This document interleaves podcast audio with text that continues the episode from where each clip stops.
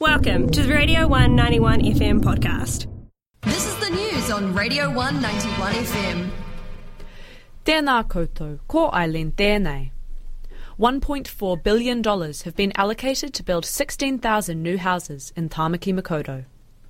Minister for Housing Megan Woods announced the funding this morning as part of the government's $3.8 billion Housing Acceleration Fund, aimed at financing infrastructure allowing for better residential development. Today's announcement will fund infrastructure and land decontamination in the suburbs of Mount Roskill, Mangere, Tamaki, Oranga, and Northcote, allowing for approximately 4,000 outdated Kāinga Ora homes to be replaced, 2,000 new Kāinga Ora builds, and 10,000 affordable homes to go on market. The Labour Party has announced its endorsement of Dunedin City Council candidates Steve Walker and Joy Davis ahead of local body elections later this year. Walker is a current councillor, while Davis is regional co- coordinator for Otago Neighbourhood Support and previous deputy chairwoman of the Mosgiel Taieri Community Board.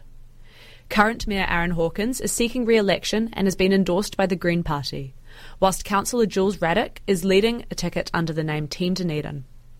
Local body elections are being held in October. The United States is no longer in a full blown pandemic phase, according to Chief Medical Advisor Dr. Anthony Fauci. Speaking to the Washington Post, Fauci said that the nation is in a transitional phase to lower numbers and more control over the spread of the virus. He emphasized that the pandemic is not over, but that he hopes that population has gained immunity from vaccinations and previous infections to avoid a surge in hospitalizations and deaths. Close to 1 million Americans have died as a result of the COVID 19 pandemic. And that was the bulletin on the R1 News. Now, the weather. The Radio One 91 FM weather. I tēnei rā, Ōtepoti can expect a high of 16 and a low of 8, with cloud cover clearing in the afternoon and light winds.